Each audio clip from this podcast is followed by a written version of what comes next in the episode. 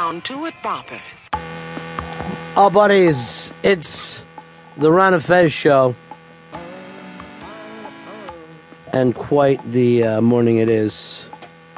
Uh, Chris Stanley opens the show today with Patti Smith, Gloria. The finest opening line to any song in the history of the planet Earth. Jesus died for somebody's sins, but not mine. You can't get any better than that. Poetry, Patti Smith. Here's a little uh, fact for you, Chris. All right. She the, when she did uh, Saturday Night Live.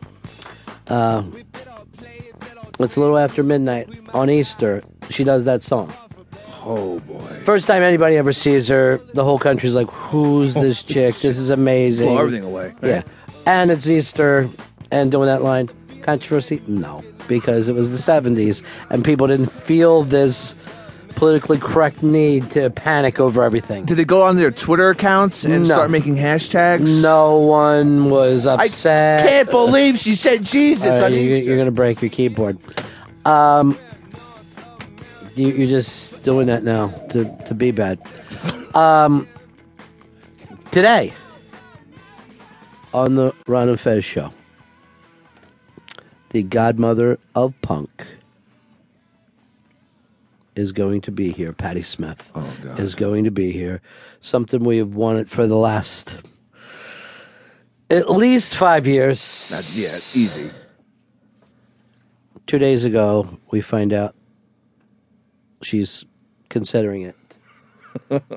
Sends over her new album, Banga, which is great. I've only had just a little while to listen to it. It's really, really good. Of course, uh, what was it, last year, the year before, she had that great book, uh, Just Kids, about her and Robert Mapplethorpe. The entire uh, piece, Six, is just the Chelsea Hotel, young artist, everybody that you know we've ever dug God, is hanging out together at the same time.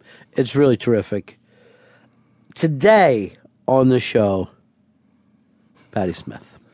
This is like something so long in the fucking making, and it's actually happening. It goes back so far that uh, that Earl tried this yeah. quite a few times. Oh yeah, he was on it for a long time. The two people that we always wanted on the show, we always wanted Patti Smith, and we always wanted Jim Carroll. And then Jim Carroll said, "Okay, got some scheduling work." He passed away, and it, it, it will always bother me for the rest of my life that we didn't get that chance to talk to him. That blows. And it may be, you know,